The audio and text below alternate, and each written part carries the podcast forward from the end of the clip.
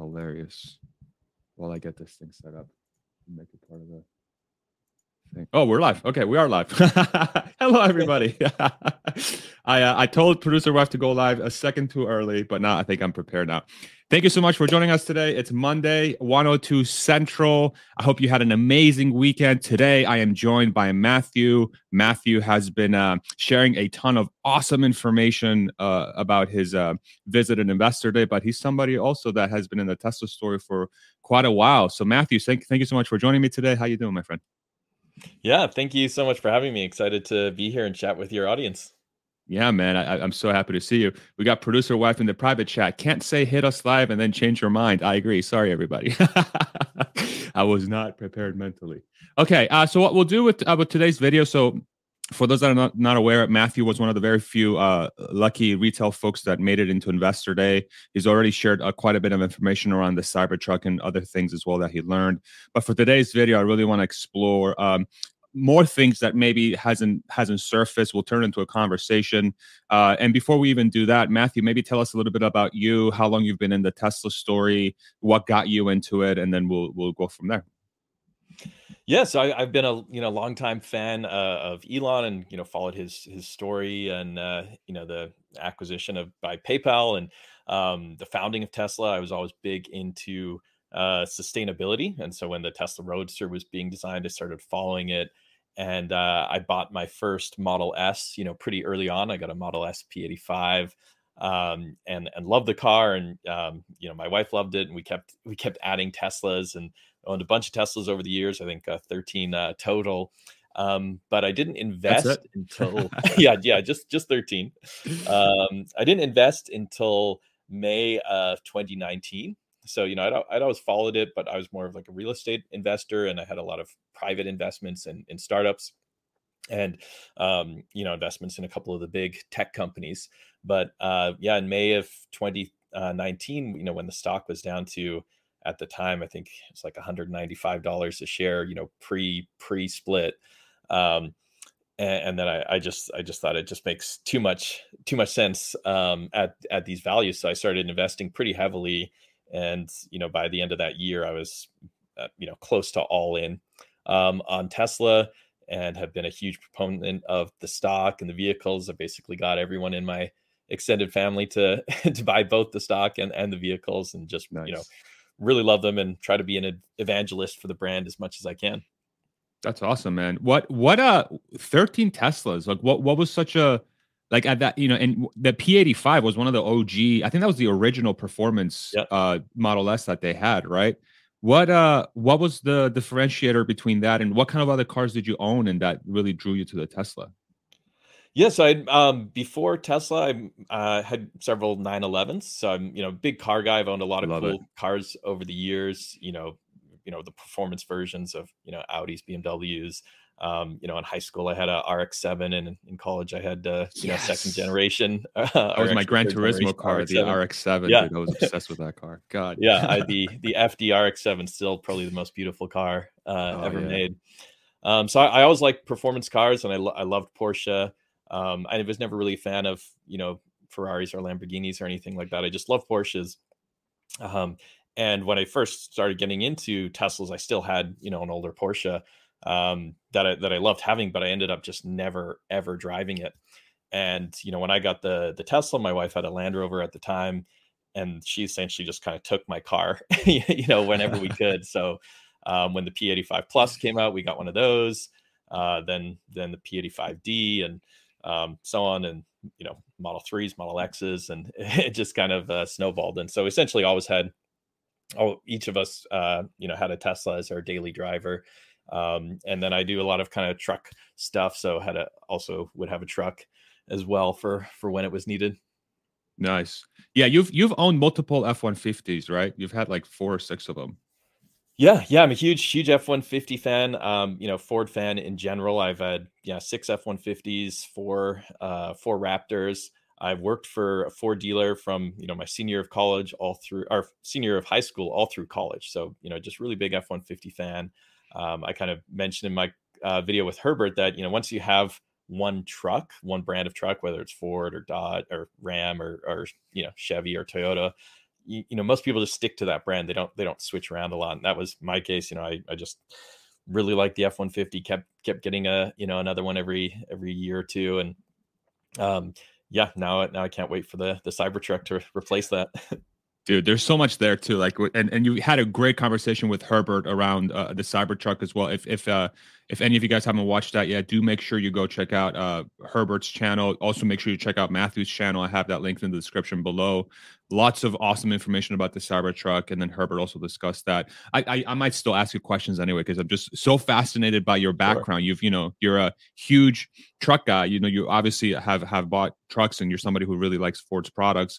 But then you also kind of are a huge Cybertruck fan. You saw it in person, so it's just there's so much there to to pick your brain on. But let me um let me start sort of with the investor day. Uh, some of the things that perhaps uh, many of us haven't heard yet, or uh, you know some of the conversations that you've had with Tom Zhu And, and the rest of the management. So like I mentioned before, you were one of the very few uh, retail folks that uh, had access to actually go in there and talk to executives and see Investor Day up front. Um, and, and you've shared some of your knowledge already.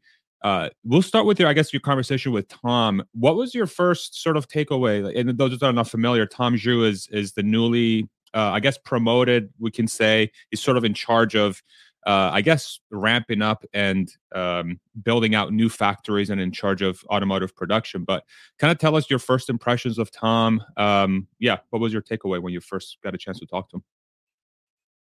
And you're muted, by the way. Oh, sorry, pardon me. Um, yeah, I'd heard about Tom and, you know, seen some of his interviews. Uh, you know, uh, Emmett Peppers and Matt Smith had a great conversation um, with one of his previous um, direct reports at Tesla. And so, you know, I was excited to to potentially meet him and, and chat with him at Investor Day.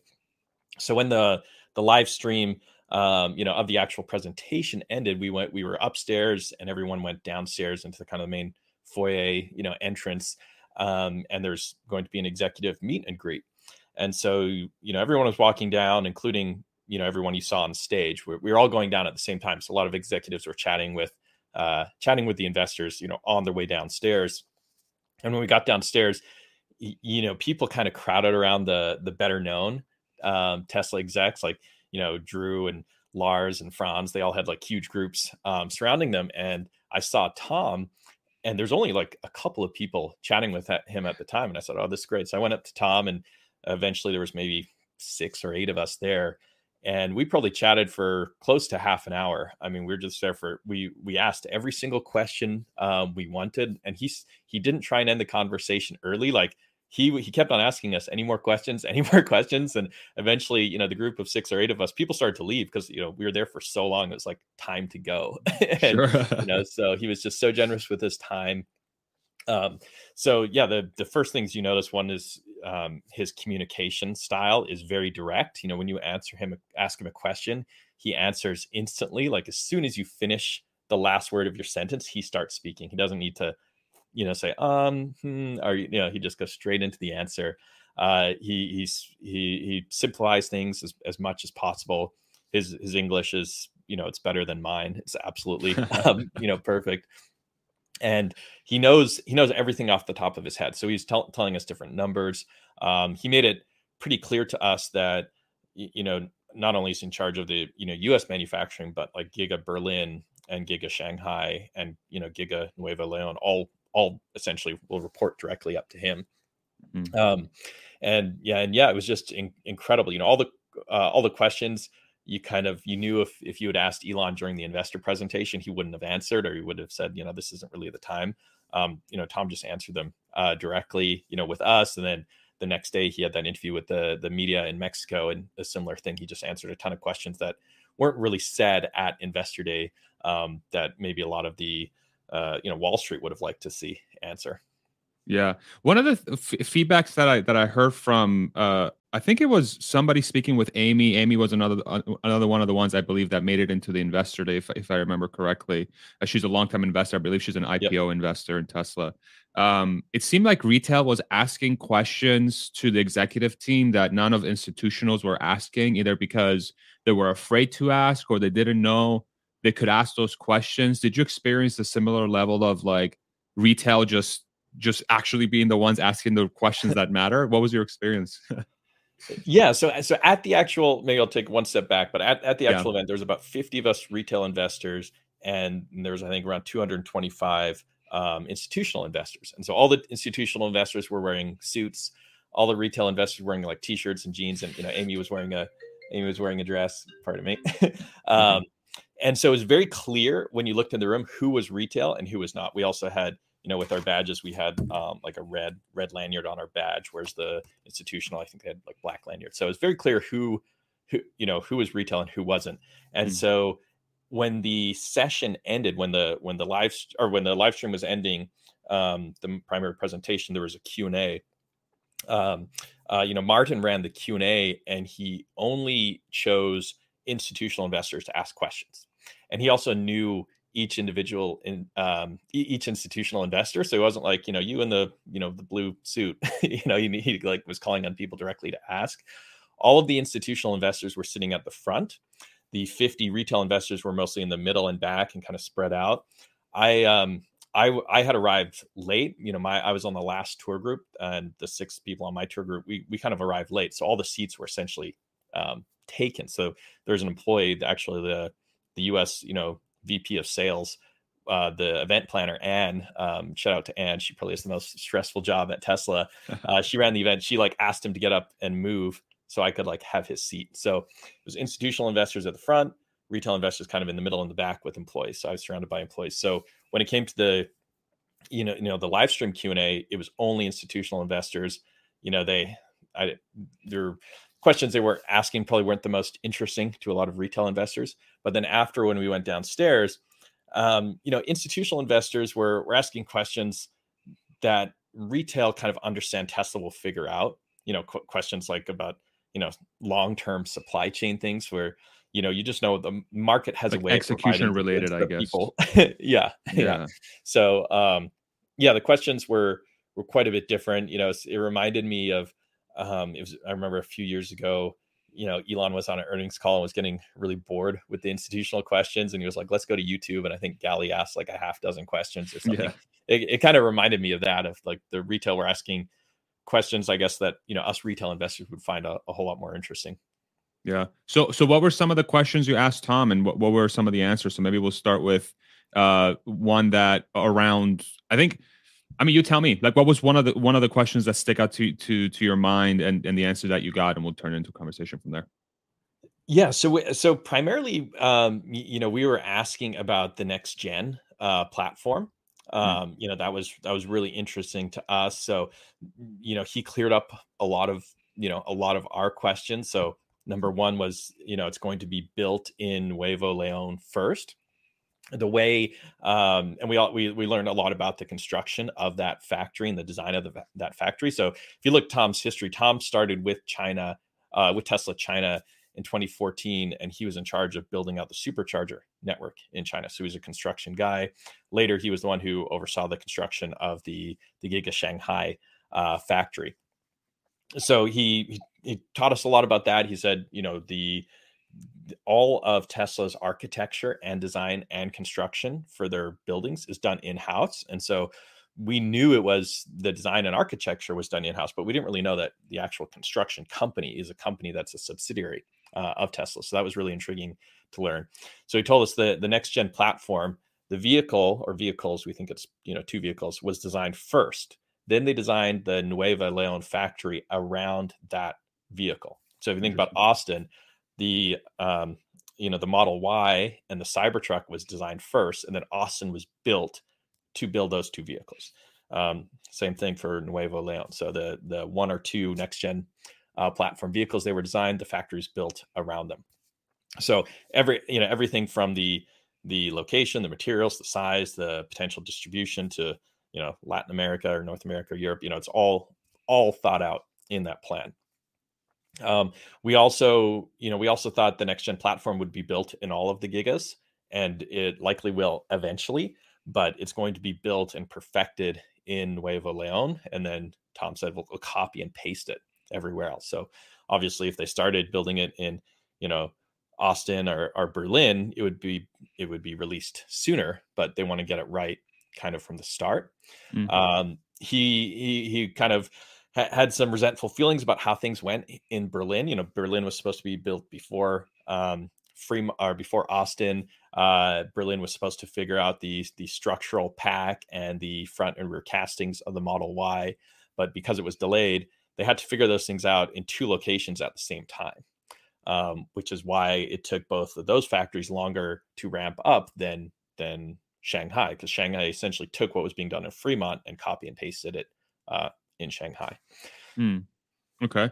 Has, was he uh, in any way involved with Berlin when it was ramping up, or did he? Is, is this sort of with this new position, he's now in charge of Berlin? How how how should we think about that? So I so I don't know about the actual construction uh, of Berlin. I mean, I would be surprised if he wasn't involved, you know, at least a, a little bit. But mm-hmm. the Berlin team, he did tell us the Berlin team does the Berlin, um, like the Model Y uh, line, essentially reports mm-hmm. up to him. So he's meeting with them every day. Um, he has a he he kind of took out his phone. He didn't show us the dashboard, but he took out his phone. He's like, I've got this dashboard. It shows me. Um, you know, every every single time a Model Y rolls off the line in one of those three factories, uh, you know, Austin, Shanghai, or Berlin, it like shows him. Um, there's overlapping time from each of the factories. Uh, there's some downtime, so like he mo he he monitors everything uh, from his phone for all three of those factories. Got it. And is he now a hundred percent focused on the? So what's his top priority? Like, did he did he say what his top priorities were? Was it Nuevo León one, uh, Shanghai two? Did did he have any sort of information around that? No, he he didn't rank them. He he basically said he was, you know, kind of leading the construction of Nuevo León, um, but still the, you know, it sounds like he's in charge of sales and service in in the U S, which he didn't really talk about too much. He just talked a ton about the, you know, Shanghai, Austin, and Berlin, um, and the Model Y there. Okay, I see. And he, I'm, I'm guessing, is that where the eighteen to twenty-four month sort of nugget of information came from that he was talking about? He thinks that, you know, Gen three from from ground break to the first delivery. I heard that being thrown around yeah. somewhere. Yeah. So if you remember at yeah. the end of the actual presentation, I think the second to last question, it was either the last or the second to last question. Like someone asked Elon, like, when when is the first, you know, next gen vehicle going to be delivered? And Elon just said, you know, I'm going to choose not to answer that or, or something.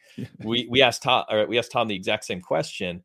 And he answered it. He said, it will roll off the fact. It will be like the first production version will be eighteen to twenty-four months. So Q three of next year uh, up until maybe Q one of, um, of twenty twenty-five. So working backwards from that, he said the current um, the, the current uh, factory in Nuevo León, there there's there's state permits and there's federal permits. So the state, uh, which I, I'm not sure or if it's like, um, yeah. Yeah, I think uh, the state has approved all of the permits that the state needs to approve, but there's some things that the um, that the federal government needs to approve. So once that approves, once that's approved, they will they'll start groundbreaking, and after groundbreaking, construction starts. So he said, you know, publicly they're saying groundbreaking should happen in three months, but he kind of looked at us and he said, you know, I want to do this faster. I think we can do this mm-hmm. faster. And then he said, in, internally, their deadline, what they're communicating to their team is the um the construction will take nine months. So once that three months, you know, three months from now when groundbreaking starts, uh it will take nine months to build a factory. And I, I don't know exactly if that nine months starts when groundbreaking happens, or does like does construction happen right after groundbreaking, or, you know, potentially there's clearing and other stuff that happens first and then construction starts. Yeah. Um and then it will take, you said, you know, Shanghai took nine and a half months to build. Because uh, someone said, like, oh, Shanghai took ten months to build. He's like, nine and a half. You know, it's like, get it right. Like, yeah, it wasn't ten months. Yeah. And so he said the internal goal is nine months to build Nuevo León, but his goal, he thinks they can beat that. And he said the internal goal is to roll off the first Gen three, like sell the first Gen three production vehicle in eighteen to twenty-four months, but he thinks they can beat that. So okay.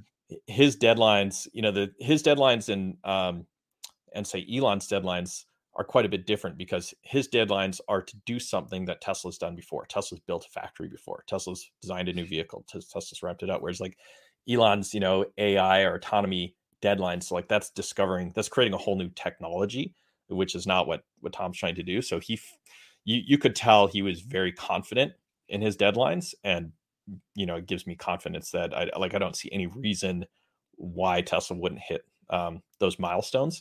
Whereas with like an autonomy milestone, I totally understand not hitting that uh, that deadline.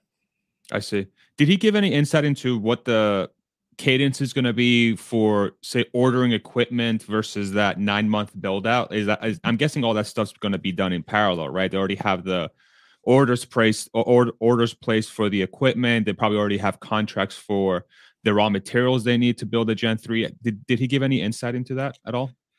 Yeah, yeah, he he did not. I mean, I it doesn't sound like there's any, you know, supply chain um, questions. You know, it's like they they know what they need to build this factory. This is, um, yeah, I mean, this this factory has been planned um, for a long time. So it sounds like once you know once the factory is complete, then they have to install all the manufacturing equipment.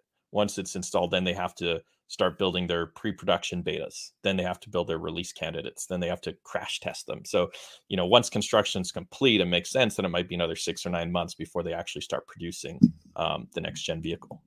Got it. Were there any nuggets around the, so Berlin, or so let's say Austin. What? So we know that Nuevo León is going to be built for Uh, the Nuevo León, whatever the the market. Well, let me let me ask you this. So that's one hundred percent sh- uh, true that Nuevo León will not sell any sh- any cars to North America. Is that is that factual?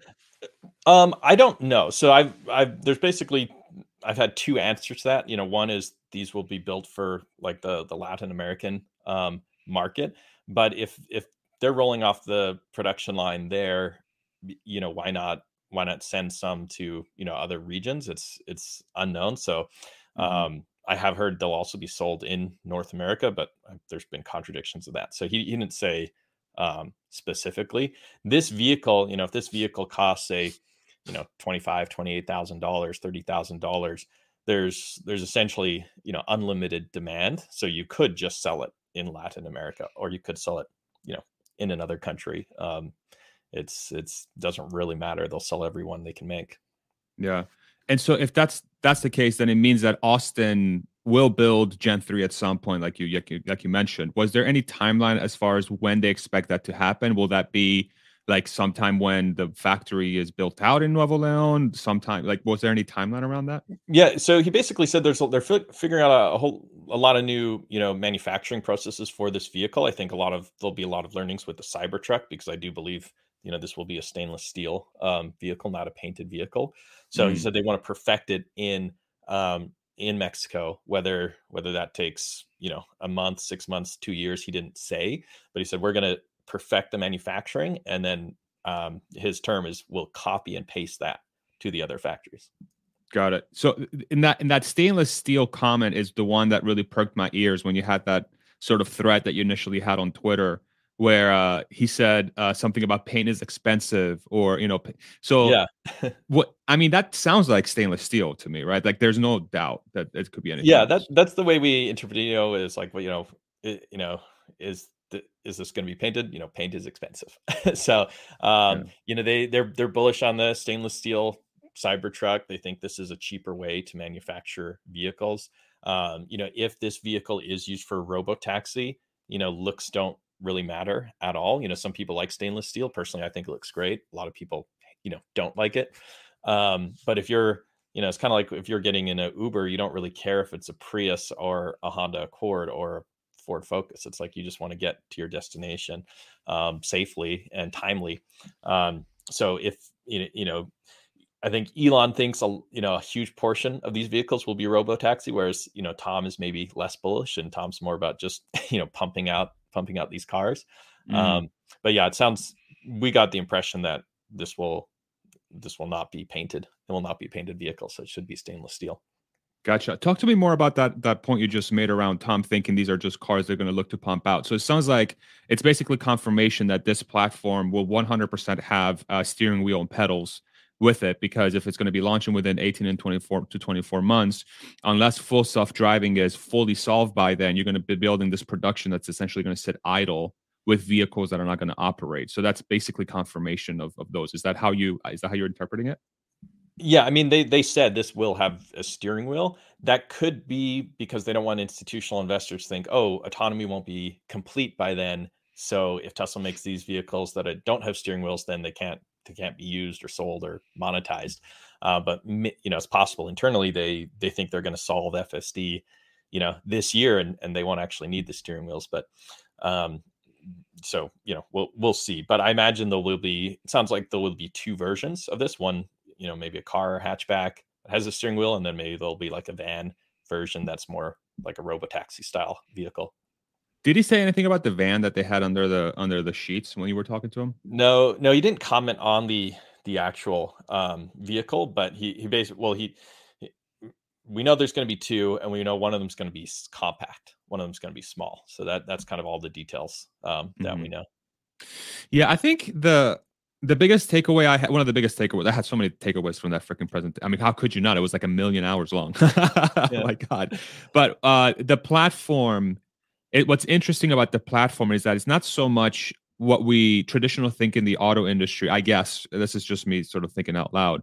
A platform is, okay, you have this chassis and you have this drivetrain, and you can put an S U V or a sedan on it, or like, you know, it's it's sort of similar to what Ford's doing with the Bronco. It's kind of, you can have all these different variations of the Bronco on this platform. It's more about how you put a car together. It's about that sort of uh, non that parallel process where you can build out each portion of the car separately and then marry them all together into this one piece that you then just roll off the line, which sounds like it almost eliminates general assembly to me, like conceptually speaking.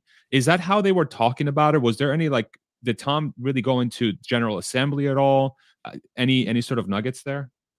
Yeah, so we, you know, before the presentation started, we had a factory tour. So we we saw how, you know, construction of the Model Y is done. And so we were asking him questions about that. We were asking him about Lars' comment about, you know, the unboxing of the vehicle, and if this has, this vehicle has an exoskeleton, you know, can it still do the the unboxing style? So um, Tom didn't get too specific. You know, we did ask him, is this going to be like a single casting versus a front and rear casting?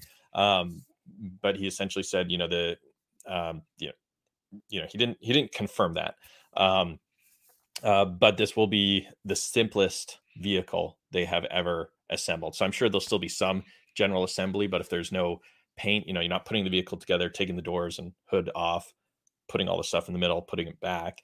Um, it sounds like, you know, the seats will be mounted to the battery, like, like the front seats of the Model Y today, and then, you know, come up, come up through the floor. I imagine it will have a glass roof so they can, you know, put stuff in through the top and then, you know, seal it after. Um, but yeah, we didn't, we didn't hear, you know, I, I, I, I don't really, you, no matter what, you're still gonna have some kind of gen- general assembly, you know, at the end. Sure. Um, but he didn't, he didn't talk about like eliminating or mostly eliminating that stage. Gotcha. Yeah, because the single piece casting, the, the single piece casting discussion I've heard, it makes sense as long as you don't have to do any assembly in the front or the back of the car, especially in this new platform. Like, if I'm thinking about it conceptually, because, um, you know, if you're going to have these parallel processes, you, you almost want multiple castings, because then you can work on the front, you can work on the back, you can work on the sides or whatever. If you only had one piece casting, then you would run into the same problem of all the work has to go to this one place and you have to push it down the line, unless unless the work you do is so minimal, like say the just the wiring or whatever needs to be done, the trim, the harnesses, and all the stuff they have to put in those parts of the car is so minimal, and it's part of that single piece casting in a way that it just kind of like makes the parallel process redundant, which uh sounds like the single piece casting is going to be completely um out of the question until they make some sort of n- another step change in how a car is built. Um, and so I'm I'm curious if we're going to be stuck with this sort of platform for, for a while, for a long time. Yeah, and maybe, maybe someone in the comments can help us, but I believe either Elon or Franz, one of them said uh, a single piece casting is just not necessary, um, you know, for mm. like a structural rig- rigidity standpoint um, or an assembly standpoint. So I don't, you know, at, at some point, someone's going to make a single piece cast vehicle, uh, whether that Tesla will be first or if they even want to be, you know, we didn't get confirmation on that. Yeah. Did Tom say anything as far as how many units they expect this, uh, the Gen three platform to have at full ramp? Like once they have all the factories built out, was there any information around that? Um, he, he did not say that specifically, but I think that was in the presentation, right? I like th- ten million, like, right? Million, yeah, yeah. So, yeah. Um, uh, long term, yeah, but yeah, no, he didn't. He didn't say anything uh, specifically about um, this factory. Gotcha. Um, Any other uh, any hints around new locations outside of uh, Nuevo León? Did you hear anything around that? Yeah, so we you know we we're kind of trying to feel out um, you know various executives uh, uh, you know on that. Um, you know, Drew did did come out and say that you know Indonesia was not being considered. Someone someone had asked Drew about Indonesia, and he said that wasn't yeah. being considered, and he didn't know where that that about Indonesia, and he said that wasn't yeah. being considered. And he didn't know where that that rumor started, so uh, we didn't get any any hints. It wasn't um, being considered. Sorry, I just want to make sure. Not, that. Yeah, Indonesia it was not, not being, being considered. Okay. So, um, you know, maybe you know my, my thoughts would be you know either um, you know Canada, maybe the the Midwest or East Coast, U K, um, potentially another one in the E U. I know they they just seem pretty frustrated with Berlin, so I don't know if they even want another E U plant. Maybe they'll go to U K to kind of teach the E U they need to be a little bit more flexible. Brexit worked. um, yeah. Um, we also, you know, there's also been rumors that maybe um, Tesla will find a new location in China, like like Beijing, because you know they do have um, like a big office in Beijing. That's actually where Tom started. But when we talked to Tom about that, like we we kind of asked him, like, if you we build another factory in China, will it, will it be Beijing or another city? And he told us that Tesla has purchased an option to. For the rights to purchase an additional swath of land very near Giga Shanghai, so they could very easily construct, you know, mass not not a not expand, but a new, you know, like Giga Shanghai two. Um, they do have that option. He said they love being in Shanghai. You know, they're very close to the port of Shanghai, which is the largest uh, or the busiest port in the world. They can they can ship anywhere. We asked about the availability of you know the roll on roll off vehicles and our um, ships. Uh, because, you know, there was rumors or there's times, you know, during the pandemic where there's, you know, limited availability and um, he saw no, no distribution um, bottlenecks from, you know, c- continuing to ramp up in Shanghai. They can, um, they can get more fleets of ships or purchase their own fleet uh, if they need to. Um, gotcha. So, you know, it wouldn't, it wouldn't shock me if they just said, hey, we're going to build Giga Shanghai two across the street and we're going to execute this option that, that we currently own. Gotcha. Yeah, one of the uh, questions that was interesting at the at the Q and A section to Tom that Tom answered was around the sort of relationships between the U S and China and sort of how there might be some complexities there. And then what Tom's Tom's answer was very candid. It was like it was like kind of like, yeah, it's just China's going to China and we're going to sort of manage the relationship, which was like, wow, okay, cool. It, it was just interesting hearing that from a Chinese national, right? Because you have this sort of conceptualization of the kind of answer you're going to get, but it was like very direct. Was there any additional info that he gave around that relationship while you were speaking to him? Yeah, I mean, he he said China needs Tesla, you know, needs to show the West that that um, Western companies can invest in the country and they'll be treated well and fairly, and there won't be, um, you know, unfair practices given to the Chinese manufacturers. He also said there's a lot of training um, that goes into the, you know, pe- people work at the factory for a couple of years and they get burnt out and they leave. They they leave with expertise that they can bring mm-hmm. to other manufacturers. He also said in Shanghai, it's created this massive um, supplier network. So there's all these, you know, tier two and tier three suppliers who are making parts for Tesla, but they're also now making parts for other um, E V manufacturers. You know, China wants to be, uh, you know, com- completely transition to E Vs uh, as soon as possible. And they want to be the, the the global manufacturer of E Vs. So having Tesla there doesn't hurt the Chinese manufacturers. It forces the Chinese manufacturers to be better. Um, and it gets them better suppliers. And it gets, you know, there's better, um, you know, scaling costs of, of various parts. So it's actually good for China to have Tesla there. Um, and he said they have a very open relationship uh, with the Chinese government. You know, Grace, the, I think she reports to, or she used to report to Tom in China. I'm not sure who she reports to now. She still reports to him, but she has incredible relationships with the Chinese government. And apparently she manages, you know, a lot of those conversations. He specifically spoke about the, um, the negotiations regarding autonomy in China. You know, Ch- China has limitations on recording. Um, and these limitations are on all manufacturers. So all the all the E V manufacturers and non-E V manufacturers, I guess, have limitations on um, you know how they can use cameras in their vehicles. So they're negotiating or working with the Chinese government to try and relax those regulations so that you know F S D will be available in China at some point in the future. Gotcha. Okay. That's very helpful to know. Uh, what are some other things that Tom mentioned that's not well known um, with your discussion, like something that you wanted to highlight, or did we, did we hit it? What's coming to yeah. Um, well, one, one thing that we found out from Tom, which is kind of surprising, is, uh, or, or not shocking, but it takes half as long, or they, they're, they're rolling off Model Ys twice as fast in Shanghai as they are in Austin. And even Berlin is significantly faster than Austin. So for essentially for every two Model Ys they build in Austin, or in, in Shanghai, they build one in Austin. So um, he was telling us there's a huge, huge, huge room for improvement in Austin. So it, it sounds like it's not going to be that tricky to double the production of Model Ys um, in Austin. You know, we we often hear about, you know, Fremont kind of maxing out on their capabilities, but it sounds like Austin has a lot of a lot of runway, a lot of uh, room to grow. So that was that was really fun to hear. Got it. So it's kind of like more. So the, the the lines have to can go twice as fast, and then uh, additional lines that go twice as fast uh, will will be the future of Austin. So we should see a doubling of. Per, so I think they're what three thousand per week now ish in Austin, I believe, somewhere around that number. Yeah. Yeah. yeah I don't remember okay. specifically, but okay. yeah. So they can they can double with the current line. They can double the production, and then they can add additional lines. Gotcha. Okay. Yeah.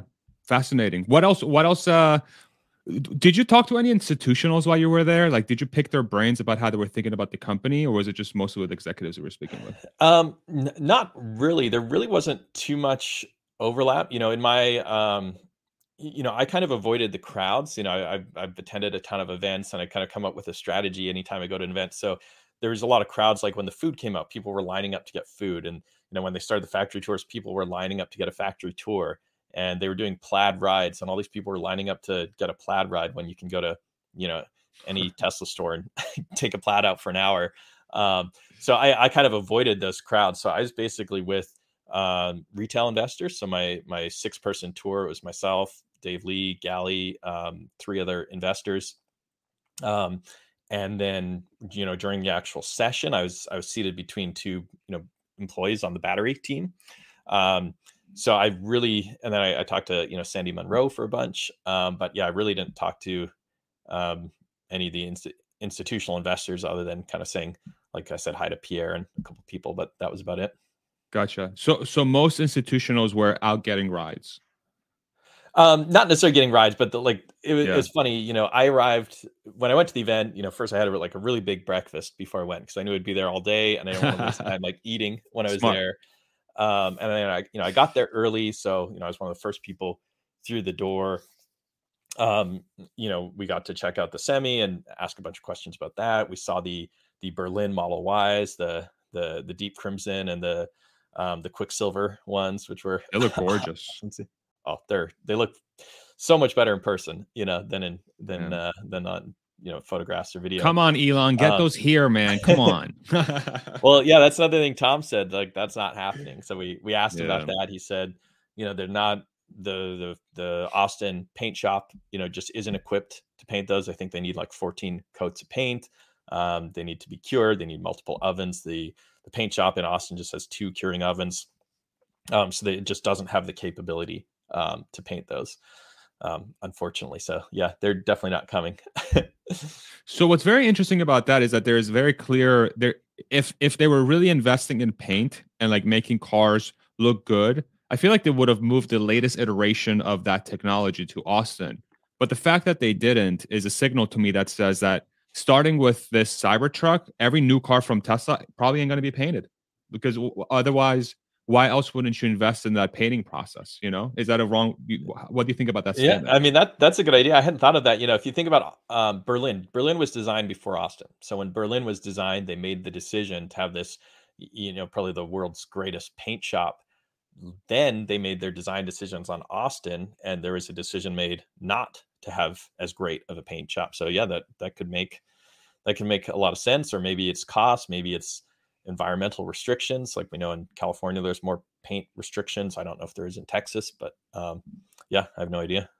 Did they, did they have any like sort of, I'm curious, is there any metrics around what percentage of the total cost of manufacturing is related to paint? Do we, do we know that number?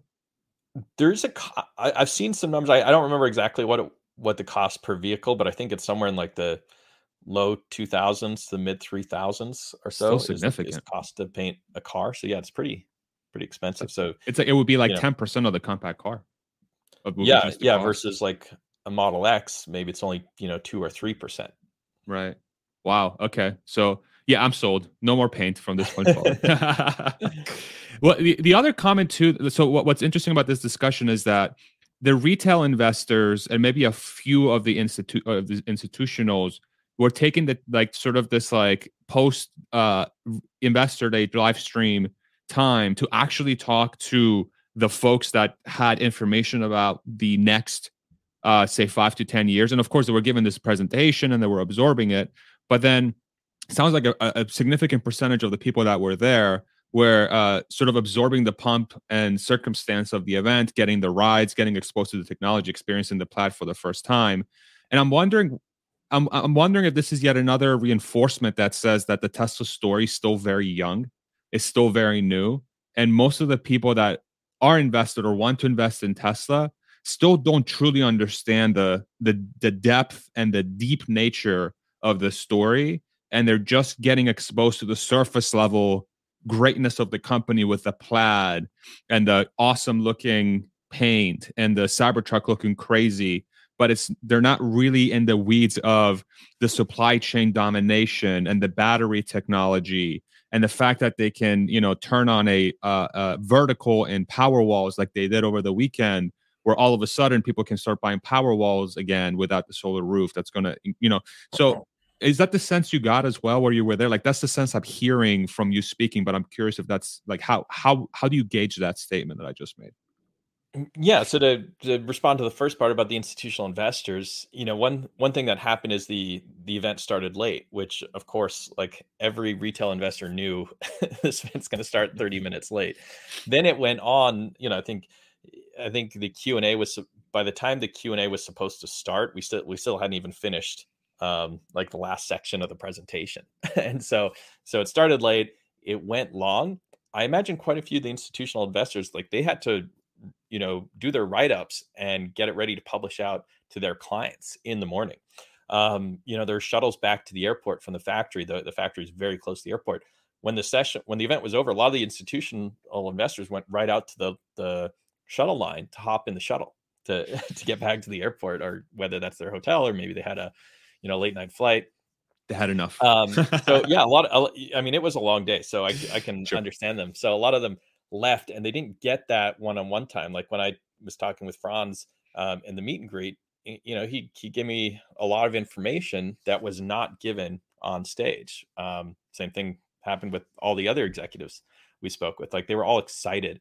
Um, if you looked around the room, the, the room, you know, was close to empty compared to at the start of the day, because it was mostly the retail investors.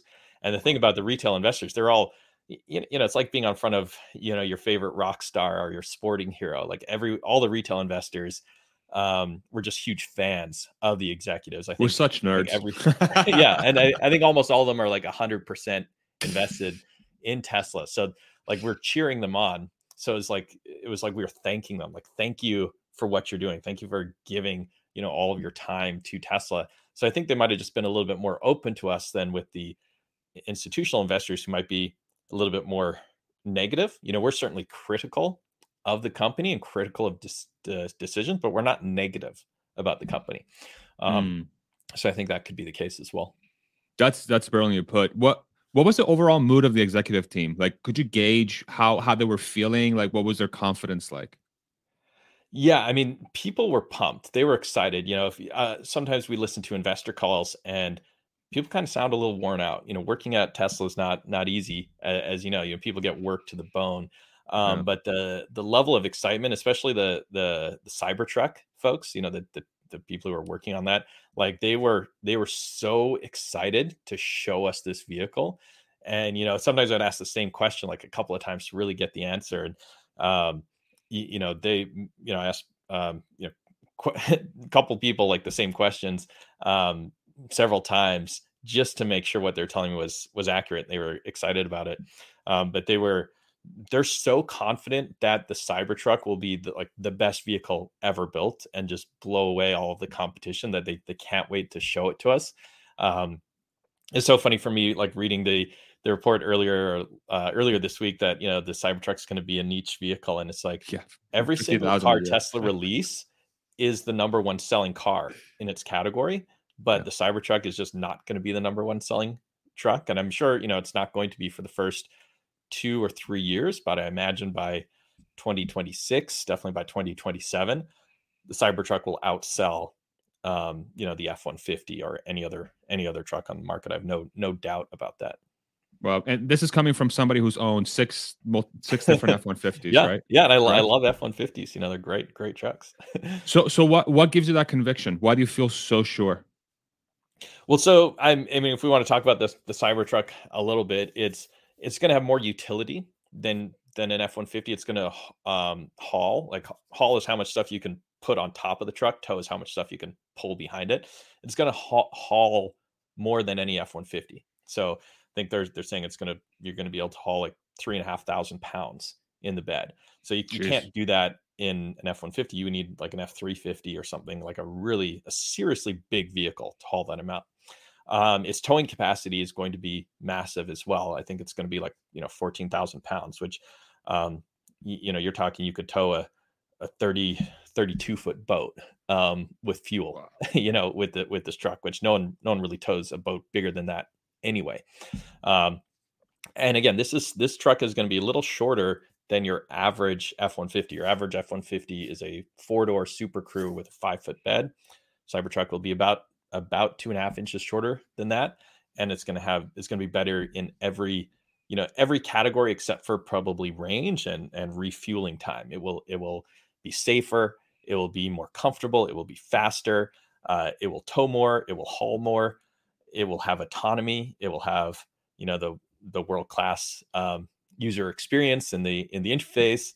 Uh, you know, equipment for equipment. It's going to be less expensive. You're not going to have to deal with, you know, dealer markups or, you know, a terrible sales experience. So it it just it it it sounds like it's going to be very hard for anybody else to to compete. Gotcha.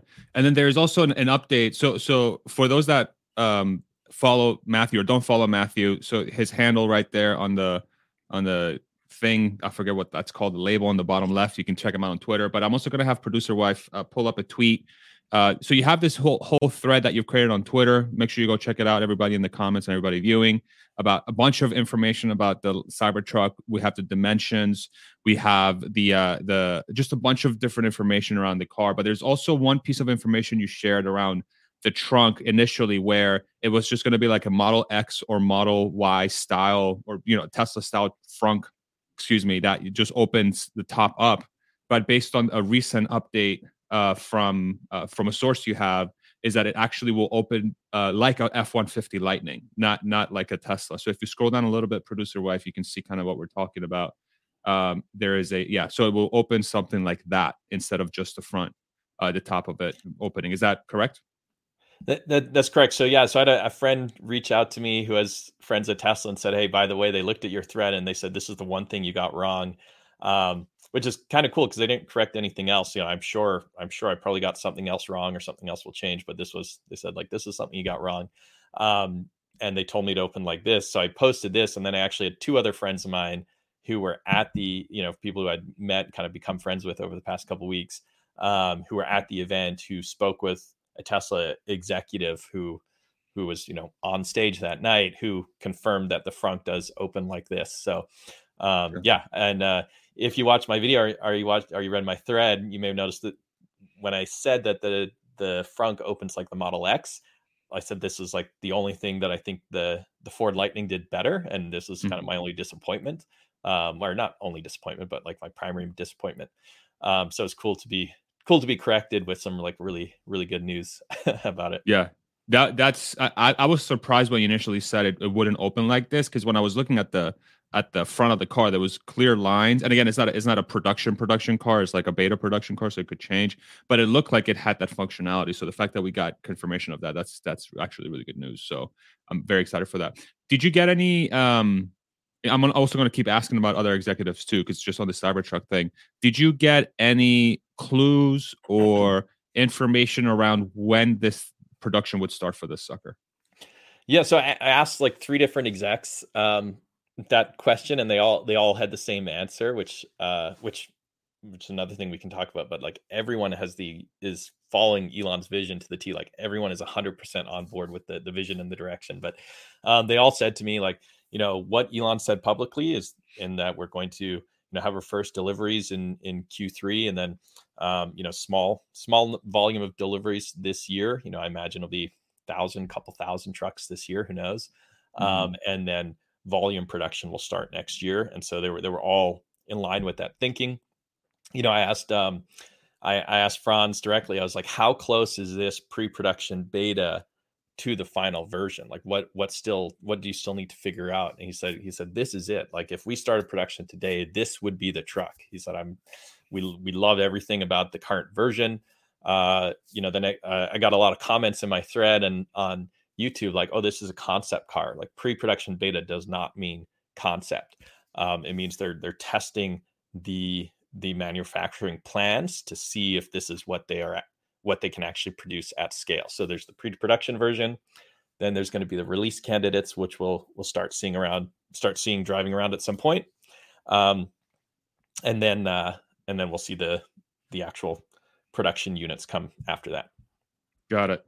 Yeah. Uh, typically, I'm trying to think back to say when Model Y, the uh, the mules starting hitting the road, like the you know the pre-production.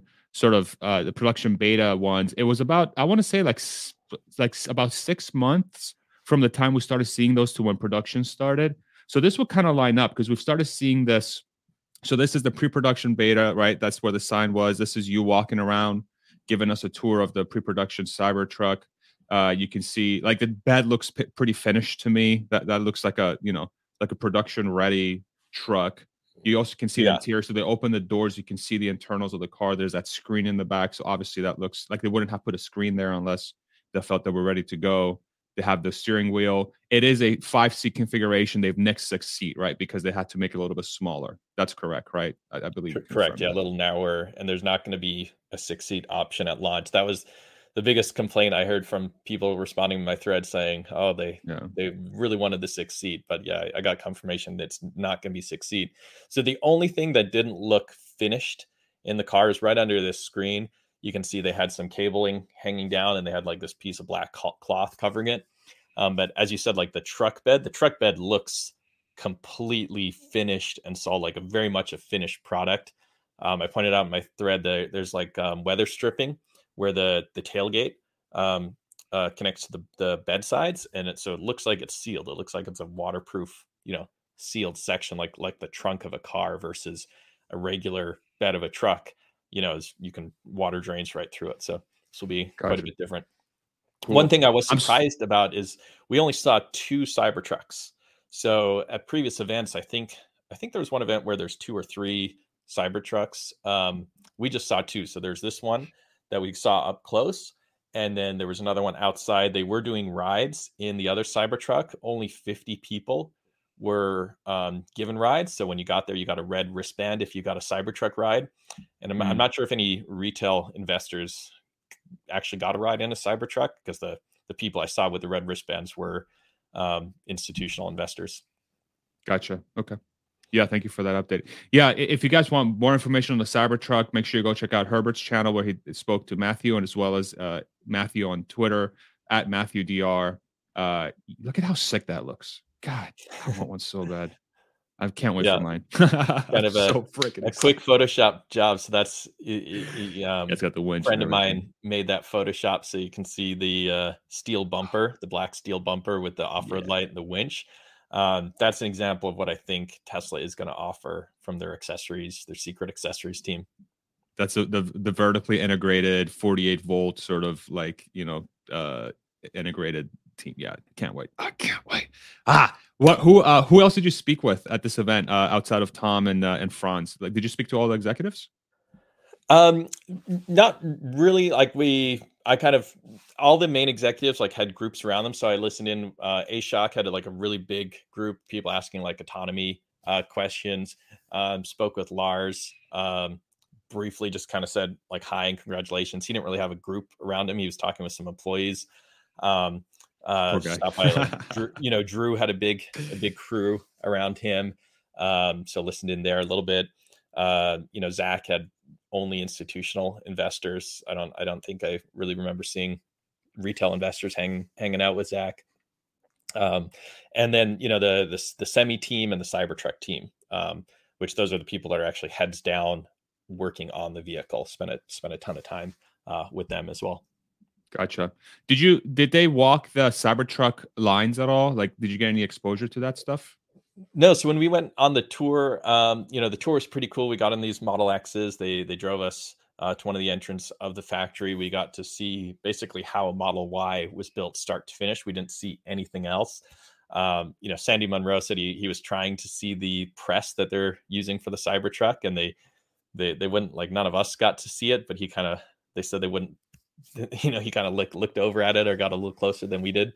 Um, but yeah, we saw it start to finish. We saw the stamping uh, of, of the vehicles, um, the, um, like the, or the stamping of the panels.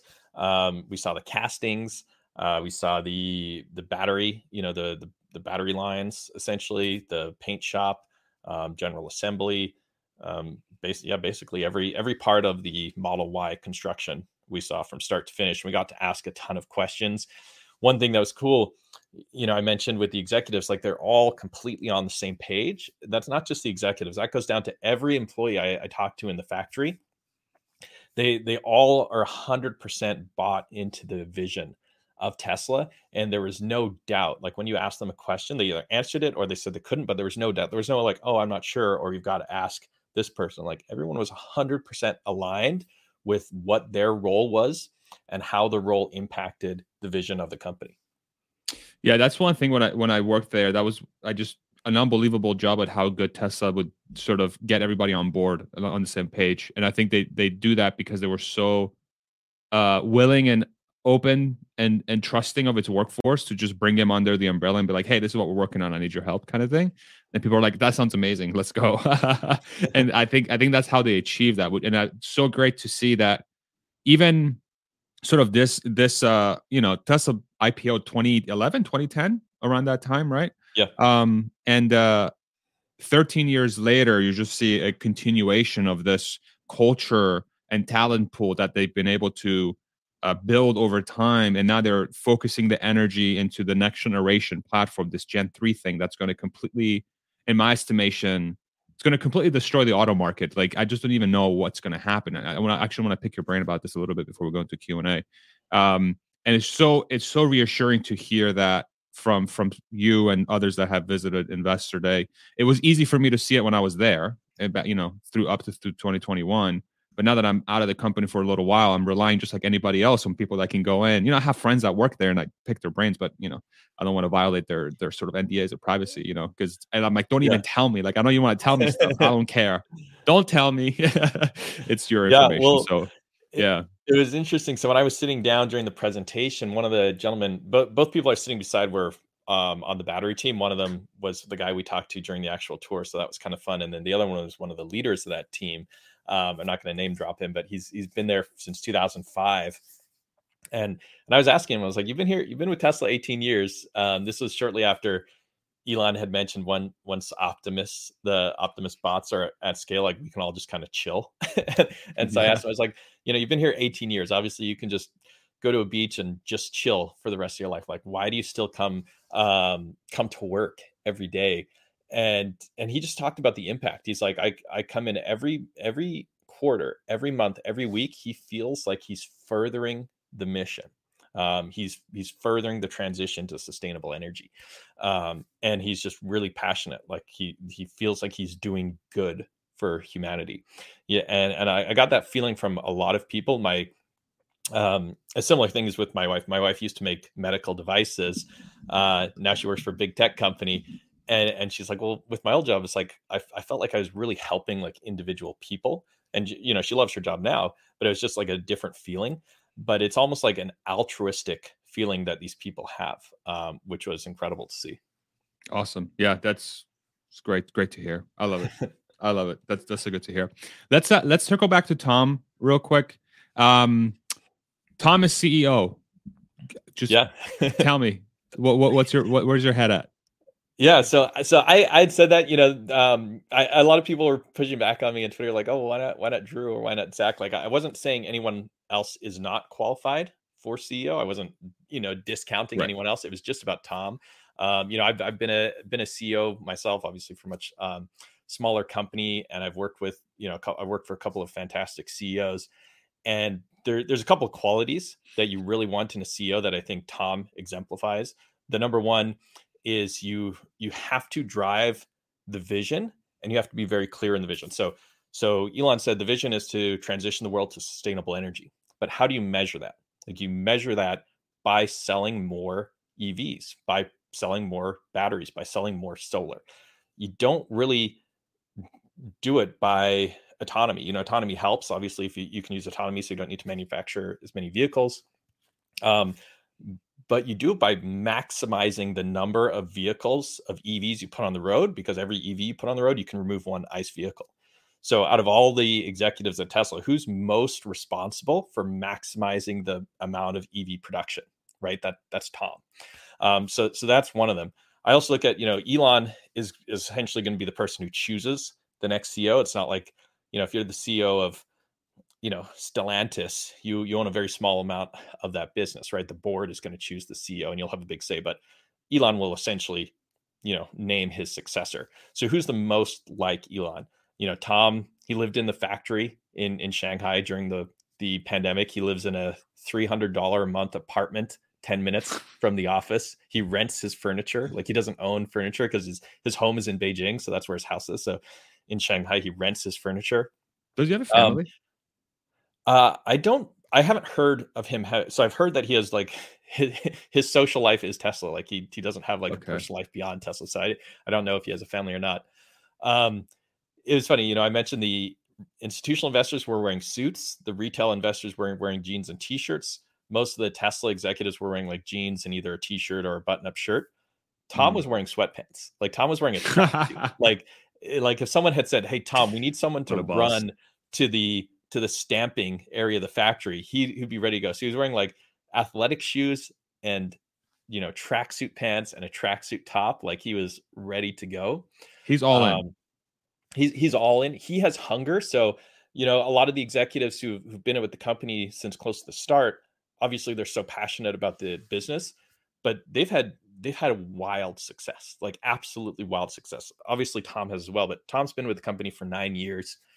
Long enough that he is he's part of the Tesla D N A, but he still has that hunger, um, and the his he operates at a sense of sense of urgency that I haven't got from anyone else other than Elon. You know, Elon has this huge sense of urgency. It's like, how many years can we shave off the transition to sustainable energy? Like, the Earth, we have to transition to sustainable energy.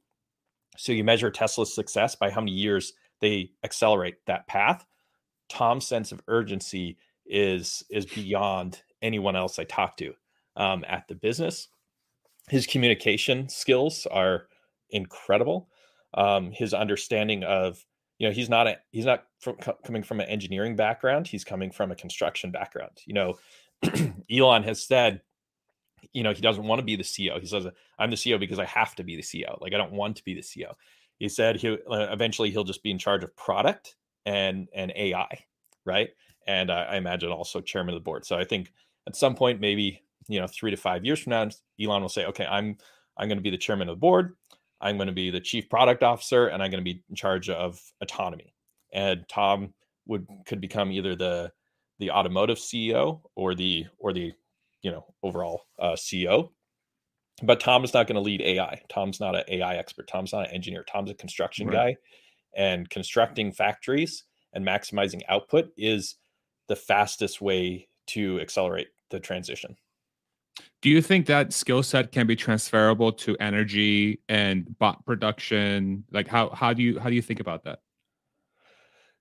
Um, yeah, I mean, once once something once you figure out how to do something, um, how to build. So figuring out how to build these bots is going to be very difficult. But once you've perfected it, then somebody like Tom can come in and work on scaling it. He's not gonna he's not gonna solve real world A I. you know, yeah, he's a he's an executor. So you know, I think okay. Elon will still be setting the vision. You know, imagine if imagine if Steve Jobs was still live for the last ten years, and he could have Tim Cook run the company and run the business and run the manufacturing, but he could say, hey, what if we did this? What if, what if we create this new innovative product? What if we acquire, you, you know, Spotify or Netflix ten years ago? Like, all of those things, you, you need a visionary, and maybe Elon stays on as the visionary, but Tom's the executor. Yeah, I think I, as long as that's the, the, the, the type of, um, I think, organization for me, conceptually, I think that makes the most sense, as long as Elon is around. And I think this all is all centers around Elon. If if Elon's brain is still going, I think he's best suited at the vision stuff for sure. Like, just keep dreaming up the bot, keep dreaming up, who knows, going to Mars and building homes and these crazy, insane ideas that nobody believes you can do, and then you prove them wrong over and over again, right? So like, that's Elon Musk's strength, is that, is finding things on the edge of possibility that are just happen to be ridiculously profitable, and then picking out the people that can make it real. And that's how yeah. somebody like a Tom has has come on board, and others, obviously, that incredibly deep bench that Tesla has. Um, I think the, the bigger yeah. question is, once Elon's not around, who's the right guy? And that's where, like, do you still think Tom is that person, like, at the top of the company? How do you think about that? Yeah, and let, let me just, before I answer that, let me just add to it. You know, when when Elon became the C E O of Twitter, people were worried about, like, he's not investing enough time in Tesla or his other his other companies. And I, I kind of had that feeling, you know, as a shareholder. I think we were all, like, a little frustrated and upset, you know, when when the Twitter debacle was going on. But what I learned from being on site is his leadership. What Elon's really good at is setting the vision. Obviously, he's great at engineering and A I as well, but he's good at setting the vision and getting everyone to paddle in the same direction. And that's what's needed. And you don't need to be in the office, you know, nonstop every day to do that. You just need all the leaders to buy in. So, um, yeah, I definitely, I definitely observed that, you know, from, from Elon. So I could, I could very easily say, um, have Elon start treating Tesla like SpaceX. You know, Elon's not in yeah. SpaceX every day. I think he's publicly said he spends something like twenty percent of his day or twenty percent of his week working on SpaceX. It, he could, that's, you know, if he's spending, say, sixty percent of his week working on Tesla, over time, he could cut down, cut that down to twenty percent. And he could work on the bot. He could work on real world A I. He could work on autonomy, but let somebody like, you know, Tom Zhu be our Tim Cook and figure out manufacturing and margins and scaling. Gotcha. And it, it's interesting because it sounds like most people aren't on that same page, because otherwise he would have been mobbed at this yeah, no, place, it was, right? It was, it was surprising. You, you know, the lines to talk to Drew and Ashok and, um, you know, way, way longer. Um, yeah. Yeah. There was only a couple yeah. of us chatting with. It's almost like a, like one of them analog- was wearing a suit. I think it's kind of like a, uh, some weird thing, representation of just how much, uh, what percentage of the population is more focused on short-term versus long-term. So that, I guess, the people that were sort of mobbed were the, we like forty-six eighties Drew, right? Like, hey, forty-six eighty, how's it doing? How's the ramp, right? Uh, Zach yeah. is going to be... Everyone kept asking about yield. Like, what's the yield of the, you know, the forty-six eighty production? And it's like, you, yeah. they've said every ten minutes, they're saying they're not answering that question. And yeah. kept on getting asked. It's amazing. It, it's just, it's just so funny how you can almost, if you have a bird's eye view, you can see what the, what the, uh, at an average, how the investing community is viewing Tesla. And then depending who they're speaking to is where most of their heads are at. And to me, it sounds like there's still a, sh- a short-term focus, and it's just a stock market. That's how it is. Short-term is a, you know, it's like the whole uh, weighing versus, what's the freaking analogy? I forget what, weighing, it, what it was. Metaphor. Weighing machine versus a, uh, like a the other one, machine or, yeah. measuring machine, something like that. In the yeah. comments, help me, help me unstupid myself. Uh, but it's it's just fascinating to think through. I think that. So maybe let, let's let's wrap up here before the Q and A, because I know I know the community probably wants to ask a lot of questions, and I want to make sure we give them time to do that. What um sort of what what's something what was like one or two things that you really want to hit that we haven't talked about uh, so far about your time at Investor Day that you think uh, deserves a little bit more attention?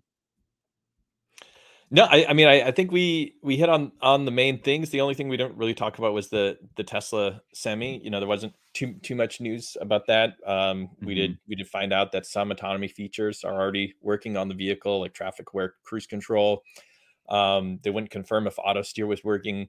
They did confirm that no mobile cameras or sensors needed to be added to the trailer. So all of the cameras are on the tractor portion of the, the semi, so it can pick up any trailer. And it's not like there's thoughts that the driver would have to go, you know, put a camera on the back or the sides of the trailer. So that doesn't have to happen.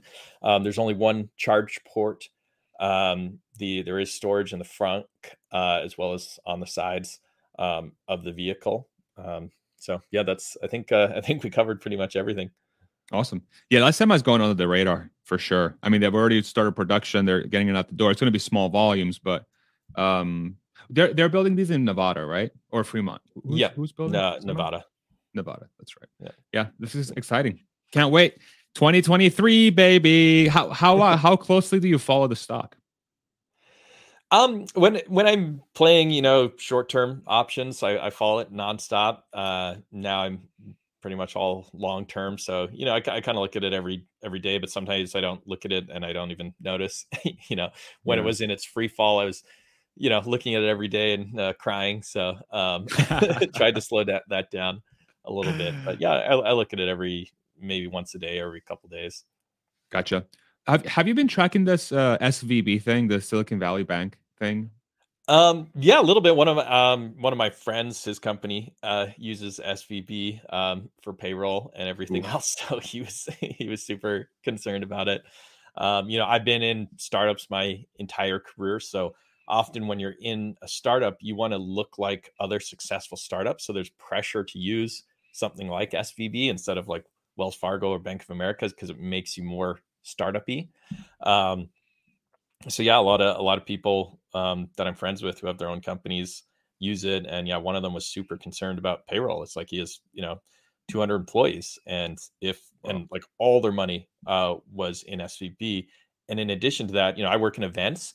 So there, this is an event tech company and they, tra- all their transactions are go through S V B. So if you bought a ticket to a conference and then that money went to S V B and now you have to pay money to the event owner, the client, now you're saying, oh, client, your money is tied up. Well, the, the event owner, they need that money because they have to pay the venue and they have to pay the speakers and the catering and everything else. So yeah, it's a, it's a nightmare. It sounds like, sounds like uh, it's pretty much being resolved. So um, thank goodness. It was worrying. Yeah. yeah. What about you? What was your thoughts on it?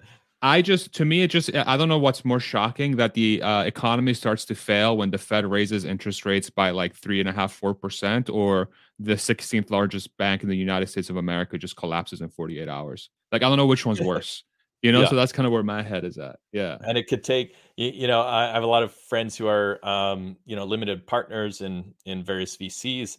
And they were thinking, you know, this is going to wipe out the next ten years of gains. Um, and there's going to be no appetite for V C investing. And, and yeah, this might wipe out thousands of startups, but it's going to make companies like, you know, Google and Microsoft and Amazon and stuff stronger because all their competition, you know, their up and coming competition is just toast, you know?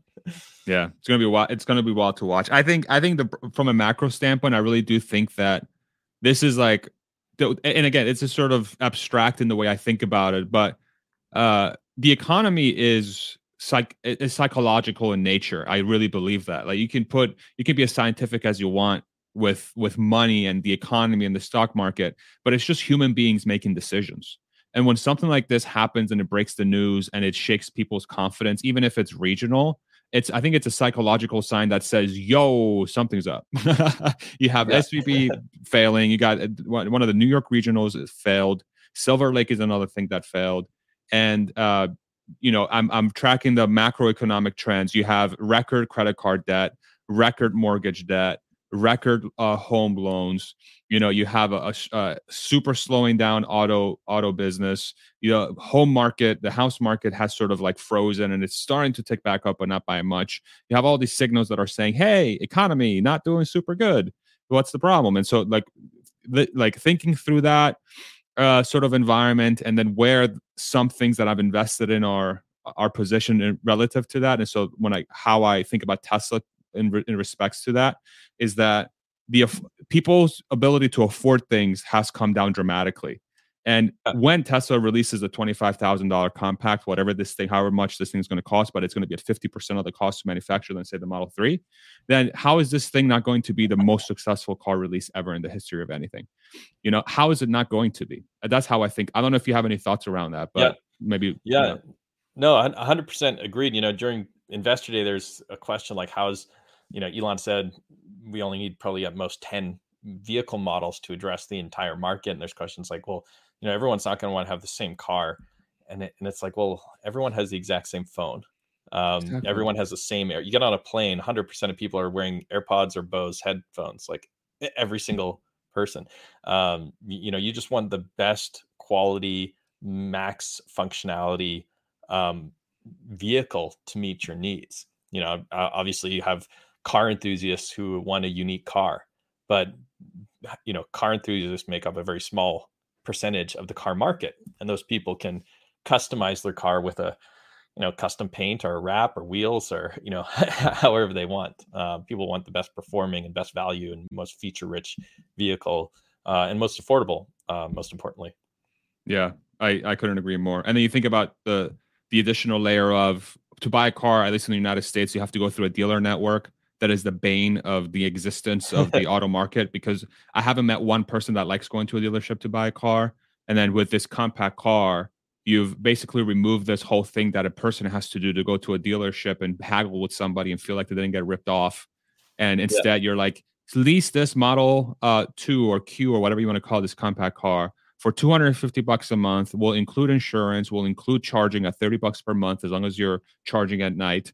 And then your insurance is going to be a, uh, half of what it usually is because uh, because of F S D, you activate that, your uh, safety score goes down. So your all-in cost to uh, to drive around a Tesla that you own or lease is like three hundred fifty bucks per month or whatever that number is, probably less potentially in some cases, versus going through the hassle of going through a dealership network to buy an affordable car that that's has nothing. That's basically just a point A to point B machine. And instead, you can buy this thing that has all the entertainment of a Tesla, much better driving dynamics because of it's it's an E V. It's like, I don't know.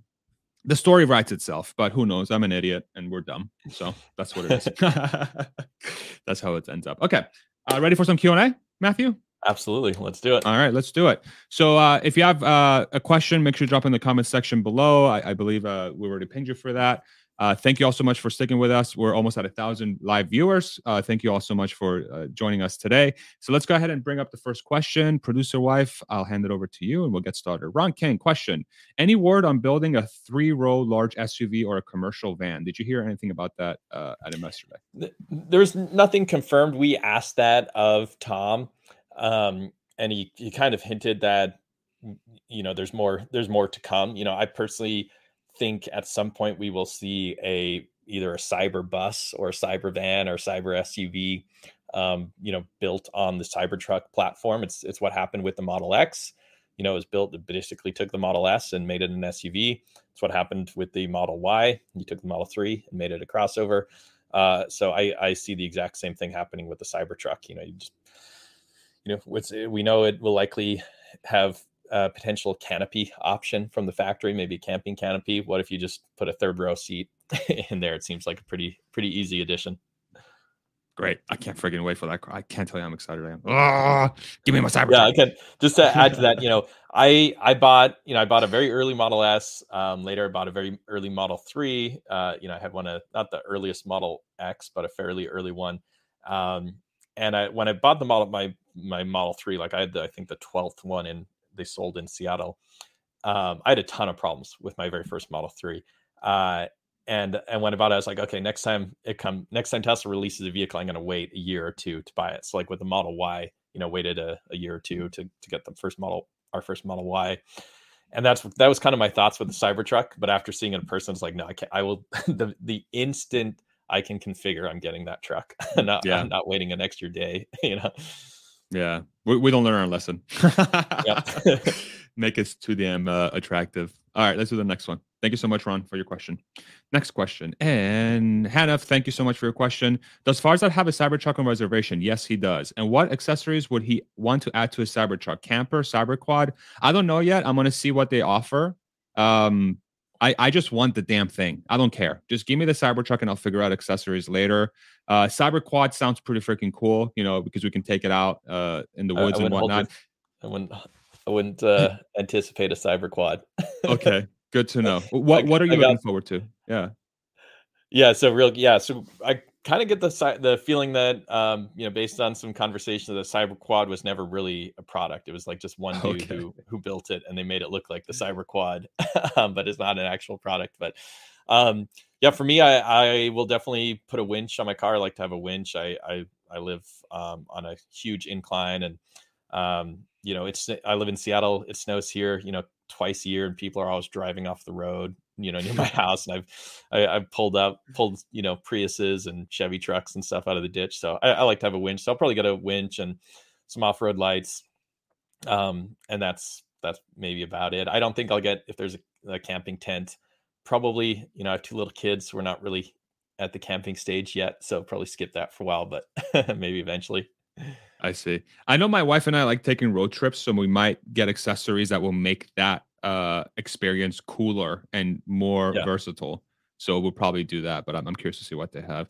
Give me my Cybertruck. I'm so excited. All right, next one. Da-da-da-da. Danzo, question. Do you think Elon might buy a bank to integrate with Twitter and Tesla, since many small banks seem to be heading in deep water? And will that lead Elon to sell more stock soon? Wow, loaded question. How are you thinking about this, given the, the recent developments of uh, S V B and stuff? Yeah, well, it was so we saw his tweet saying, you know, I wouldn't be opposed to buying S V B, but then I believe he deleted that tweet. Someone can correct me, but I, I thought when I clicked on it, it was deleted later. Uh, you know, he did tell us um during the Q four investor call that he would not be selling stock until at least twenty twenty-five. It was pretty direct. I imagine if he did, you know, there would be shareholder lawsuits, so I don't I don't see him selling it. Um you know, S V B would have been the ideal. Like if he's going to buy any bank, you buy S V B. You know, Elon believes you can build the best technology, so he's not going to buy a bank because it has some cool technology. He's going to build the best technology. You know, maybe maybe if, you know, PayPal was a lot smaller, he might buy PayPal because it's got some kind of cool tech, or Stripe. Um, but he's not going to buy a traditional bank. The reason S V B is interesting is the actual client base. So, you know, you value a bank based on its, you know, its deposits, not the quality of its clients. But he just might want that that cl- client type. You know, s- startups that use S V B, they can grow larger. They're innovative. They they embrace innovation.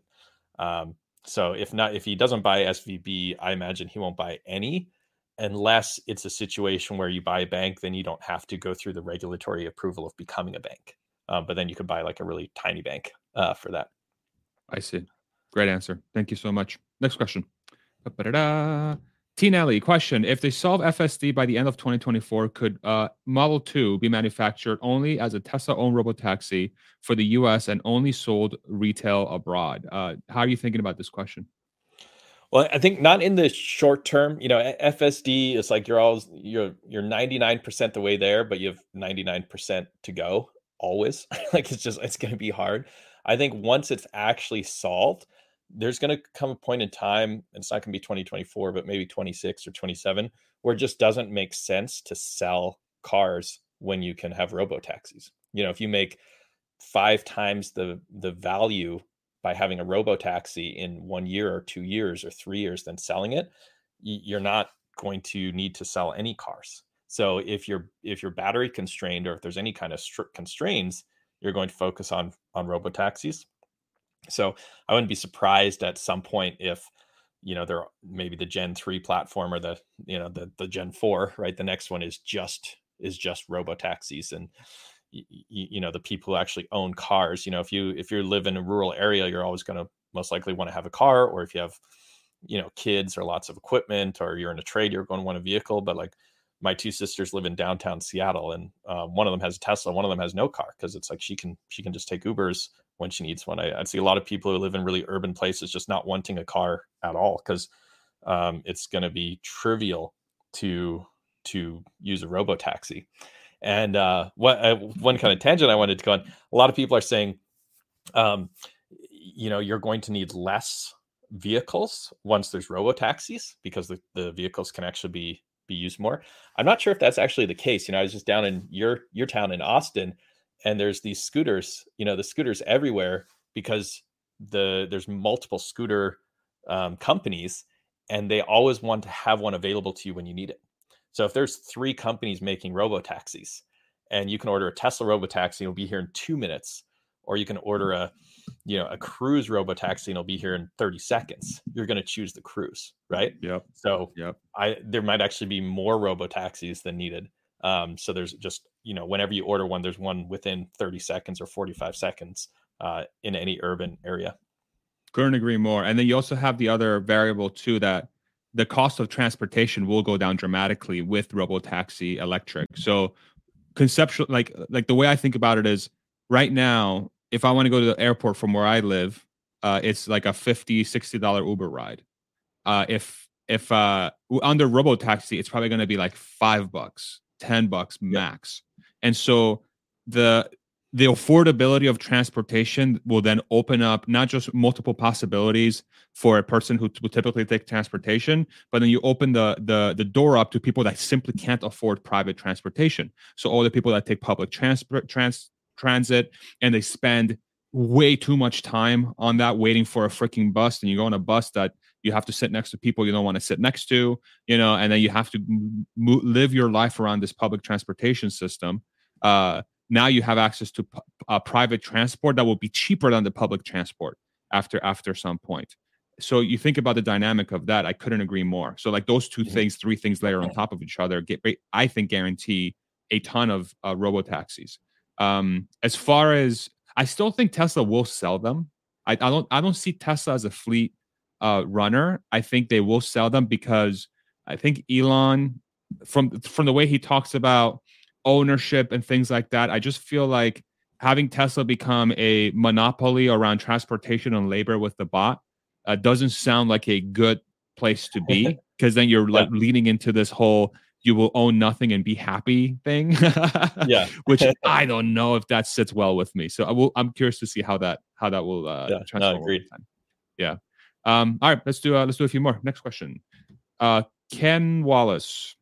Question: did anyone give any time frame for Optimus to start working at Tesla factories? Uh, any ideas there? Yeah, no, no, no update. And we, it's interesting, you know, they talked about Optimus a little on the stage, but absolutely no one asked questions about it that I heard. Like none, none of us, you know, we we all know it's going to be a ways away, so it's we just you know ask a question that we're not going to get a any kind of concrete answer to. So no, no one even asked that I heard. Gotcha. All right. Well, more chances for surprises. I like it. Next one. Ba-ba-da-da. And Eric, thank you so much. He has a symbol next to his name because he's supported the channel by clicking on join right below this video. Plug. Thank you. Question. Any talk of Investor Day two in twenty twenty-four? Have you thought? Have you heard anything? No. I mean, it wouldn't. It wouldn't shock me if they keep having them. You know, it, it was very cool for for us retail investors. Obviously, the you know Wall Street didn't respond um, positively. Um, And I imagine that's the market. You know, you, you could really tell the market was not retail investors. You know, there's only fifty of us. We were at the, the back of the room. We didn't get to answer questions. Um, so I, I I don't think the the audience is us. Gotcha. All right, next one. Ba-ba-da-da. And Chris, question: how many more gigafactories will be needed to get to twenty million vehicles per year goal? And where should they build these? I believe Tesla openly said, uh, like, ten additional from where they were like a year or two ago. Is that what the message was? Yeah, I think uh, we were talking to Tom about that, and he thinks every giga could make like two to two and a half million. Um, so figure, you know, eight times two and a half, you'd be at twenty-two. Uh, obviously, you know, Fremont is never going to produce that many, but yeah, I'm sure eight, nine, ten could probably do it. Um, again, talking about Tom's bullishness, he, he you know, he said they can make twenty million vehicles a year before twenty thirty, which is just insane growth. like, like he's, he's so bullish on, um, on manufacturing. You, you know, he, he, like I said, he came out directly and told us, uh, as they're constructing Giga Mexico, they will be constructing a new location. It wouldn't shock me if they announced two additional locations while those while those factories are still under construction. You know, it just seems like they're so, they have so much free cash, right? It only costs mm-hmm. uh, what, you know, three billion or whatever to build a, a new gigafactory. I think, I think it just makes sense to keep on plowing that money into building these factories. That's, I don't think Wall Street understands that at all, at all. That Tesla could, uh, so if each factory can do two million cars per year, and each factory fully ramped is what, like it's going to cost about three billion dollars to get it up to that stage. That's nine billion dollars for six million, for a tripling of a Tesla's current production rate. nine billion dollars. And then those six billion, six million cars per year will generate around triple the net income, which they're getting right now. And so say, assume about fourteen billion dollars a year. Then basically uh, the, the first year at full ramp for these things will more than pay for that investment cost. It, it, it, it, it'll put, the R O I is basically like two to three years on that nine billion. Yeah. And then they, it's, it's, it's crazy. Like Paper, what other yeah. company can do that? You know? Yeah. And they, you know, they have all this free cash, but it's like they got to spend it on something. So yeah. why not? Come on, Wall Street. Watch this channel more. Watch Matthew more. Come on. Let's get you on board. Let's do the next one. Da, da, da, da. And Charles, question. Will Megapacks be built in Giga Berlin? Did you hear anything about that? No. No, we didn't. We didn't really discuss Megapacks. Gotcha. All right, and let's do uh, one last question. And yeah, uh, we'll I do have a feeling it will have to yeah. do with the subsidies, right? They're getting big subsidies for building them in the U S. So um, I know the forty-six eighty plans that, for Berlin were put on pause because of the I R A incentives here. So I, I think it will de- depend on what the E U or Germany specifically does uh, with incentives. Gotcha. I mean, th- th- that was such a the fact that we're seeing that already happening, where there's companies moving to the uh, to the to the North America continent because of those decisions. I think just speaks to how how good that was for America and sort of this this part of the world. Um, and uh, it should just be good for the local economy. So I, I give props to the folks that have put that bill together. It's it's really working out, I think. Um, all right, let's do the one last question, and uh, we'll uh, wrap it up. And the last question goes to T. Nelly. Question. What are your feelings on Elon potentially further diluting his bandwidth by buying a bank or a Chat G P T competitor? How do you think about that?